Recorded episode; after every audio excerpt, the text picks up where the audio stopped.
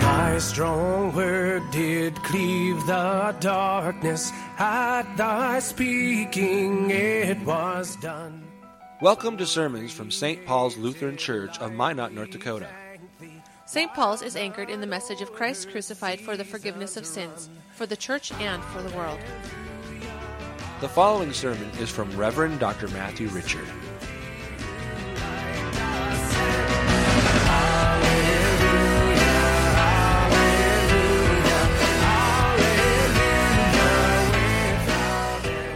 Gospel according to St. Matthew, the fourth chapter.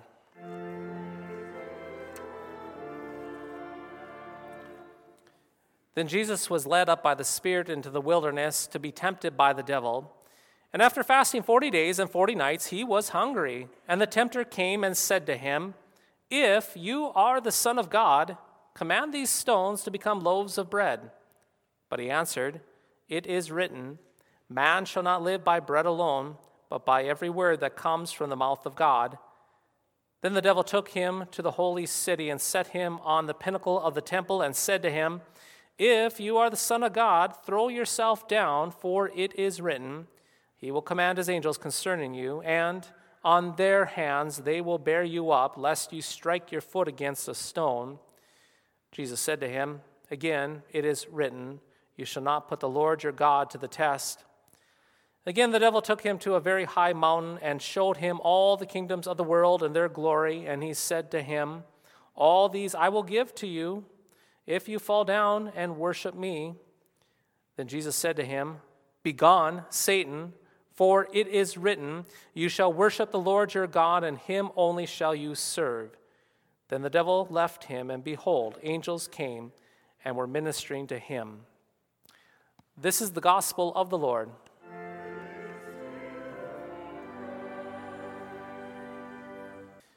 In the name of Jesus, Amen. My friends, the British theologian C.S. Lewis once said that we commit two errors regarding the devil. First, on the one hand, we disbelieve in the existence of the devil. And second, on the opposite end of the spectrum, we have an unhealthy and excessive interest in him. Now, what Lewis is trying to point out is that both of these extremes are unhealthy and, frankly, dangerous because the devil, yes, the devil, he loves both a materialist and also a magician. You see, if a whole society believes that the devil does not exist, well, the devil is given free reign. He can do whatever he wants whenever he wants to, and he will never be on anybody's radar. Oh, how the devil loves the materialist. And if a whole society has an excessive and unhealthy interest in the demonic, well, the devil delights in this too. The reason being, those who play with darkness are fools.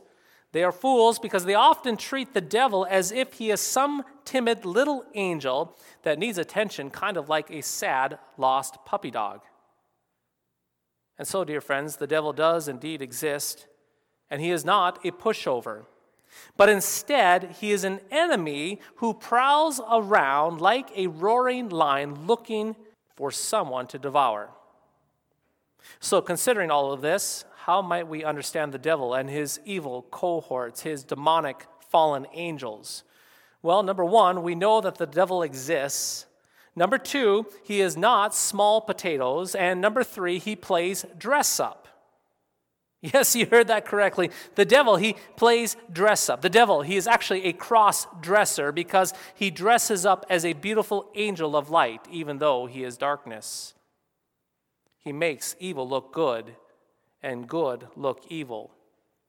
He covers naked evil in attractive garments while tossing mud and filth at goodness and he does so with trickery and slyness and covertness.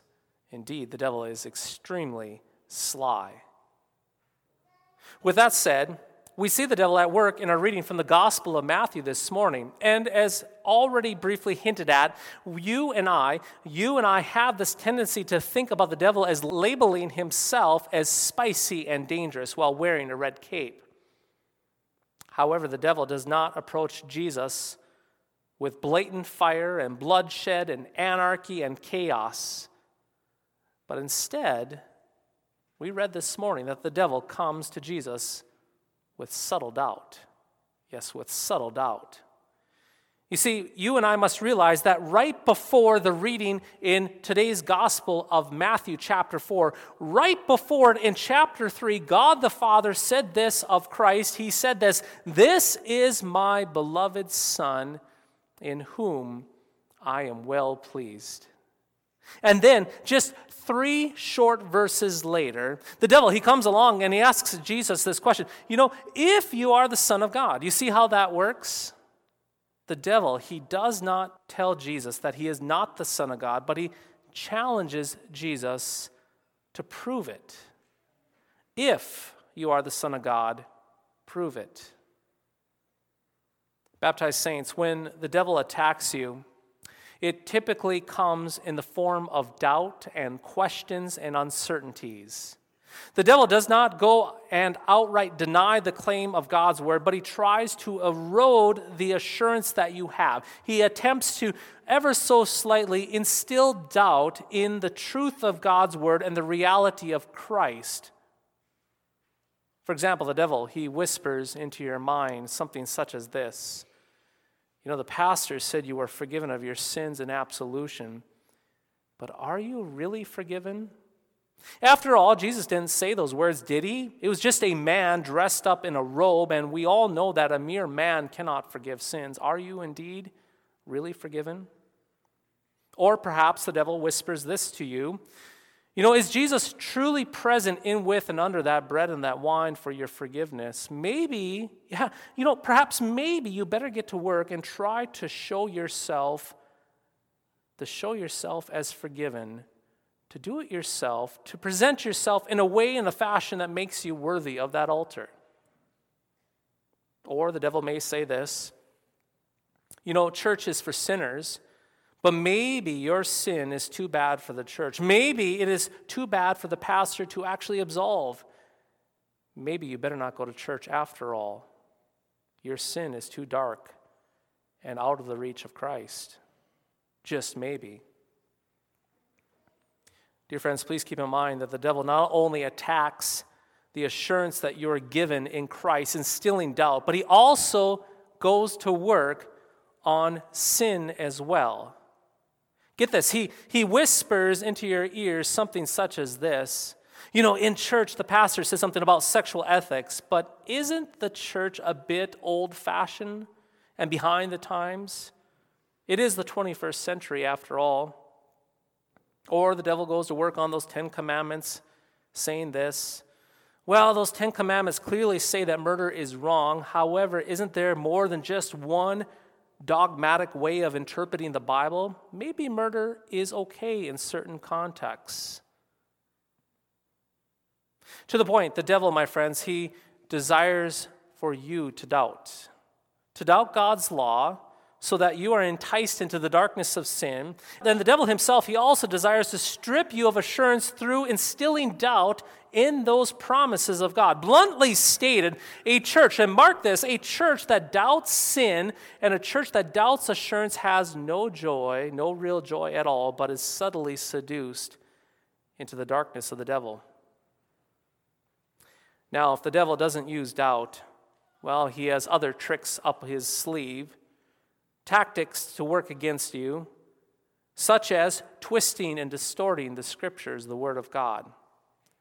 Now, dear friends, please do not be deceived. Yes, do not be deceived by believing that the scriptures are somehow off limits to the devil. Do not be so naive to believe that the devil is scared of using the Bible. In our reading from the Gospel of Matthew, we actually hear the devil himself quoting the Bible to Jesus according to his own purpose. In other words, the devil certainly quoted the Bible to Jesus, but he did so by omitting a significant portion of it. Again, this is how the devil works. He masquerades as an angel of light. He takes God's word, which is good, and he twists it according to his purpose. This is the reason why So many heretics and religious peddlers and spiritual fanatics manage to have television shows and ministries and followings. The devil is actually cheering them on in their corner. The devil, he just loves false teaching. He loves false teachers who twist God's word. He cheers them on because they are taking a play out of his playbook. So, all of this leads us to a big question this morning. If the devil is sly and tricky and subtle and deceitful, what chance do you and I have against him? The answer you have none. You have no chance against the devil. Yes, you heard that corrected. By yourself, you do not stand a chance against the devil. But that is where we must pause and understand this this morning. You are not alone. You are not alone. You see, in the baptismal rite, it states that you were conceived and born sinful and under the power of the devil, which is completely true, which is absolutely completely true. But that is until Christ comes and claims you as his own. You see, in your baptism, there was a hostile, yes, a hostile takeover where Christ comes and actually snatches you, plucks you out of the kingdom of darkness, and he exorcised the devil from you and made room for the Holy Spirit in your baptisms. And then he marks you with the sign of the cross on your head and your heart to mark you as one redeemed by Christ Jesus our Lord. When you were baptized, you were branded with the name of our triune God so that the devil and his filthy, pathetic minions would know who you belong to. You belong to Christ. You are not alone. You are baptized into Jesus plucked from darkness into light. And there's more. The Lord God gave you His word, His promises to not only help you know and confess your sin as we boldly do each and every Sunday, but to also know and to receive that forgiveness and life and salvation. He gives you His word so that you can have certainty and assurance, and also to have His word as a weapon against demonic tyranny Consider our gospel reading once again. When attacked by the devil, Jesus, he did not function like a materialist, closing his eyes and plugging in his ears and pretending that the devil did not exist. Jesus, he also did not show an excessive, unhealthy interest in the devil by arguing or debating with him as if to validate the devil. And get this, Jesus, he also did not pray, but instead, he spoke to Satan by quoting Scripture. Jesus said, It is written. So, what this means is that we should do the same, dear friends. We should do the same when confronted by the evil foe. You see, the word captivates us and is our weapon against demonic deception. This is why the Bible constantly calls you and me not to remain like prolonged infants, small babies who are an easy mark for the devil. Baptized saints, God wants you and me to continually grow up, not by becoming independent, but by becoming dependent upon the truth of His Word for us. The Lord God, He wants us to stop being spiritually naive, gullible, irresponsible children who are easily tossed back and forth from all the false doctrines and trickery and deceit of the devil. The Lord, He wants you to have His word, to be captive by His word, so that you are not dazzled away by fancy false rhetoric from the evil one. The Lord does not want you to be dragged off into endless arguments or entangled in empty traditions inspired by darkness. He does not want you to be taken captive to the empty superstitions and manipulations of the devil himself. And so he calls you, he calls you and me to live our lives by being rooted in Christ and his word, which is for you. Yes, we are called to be built up in His Word. We are called to be built up and established not in our own reason or power or strength, but in Christ and His Word, which is for us, which is poured into our ears. To be specific and extremely practical, this happens, namely, when you come to Christ Church here at St. Paul's and when you come often. It happens as you come to St. Paul's not to somehow give your best to God, but to receive God's best for you in His Word and sacraments, gifts that are given for you.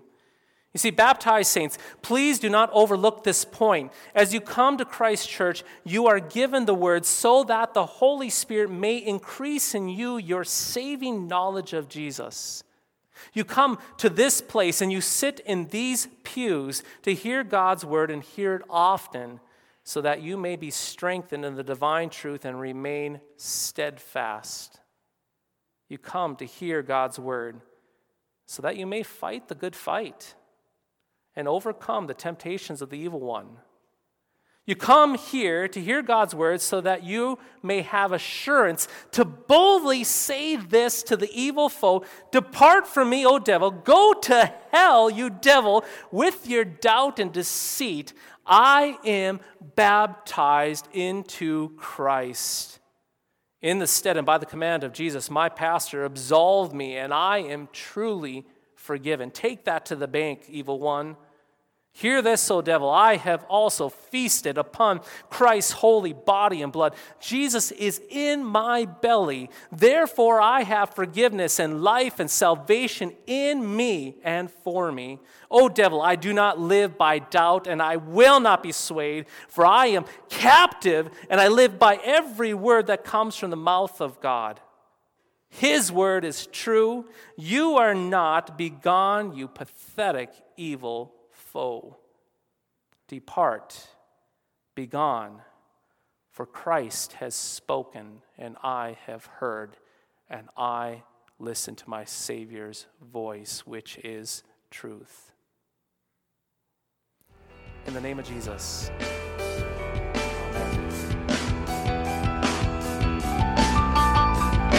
Thy strong word bespeaks us righteous, bright with thine own holiness. Thank you for listening to today's podcast sermon. You can access a full manuscript of today's sermon from Pastor Matthew Richard's blog at www.pastormattrichard.org or visit St. Paul's website at www.stpaulsminot.org. The Lord bless and keep you.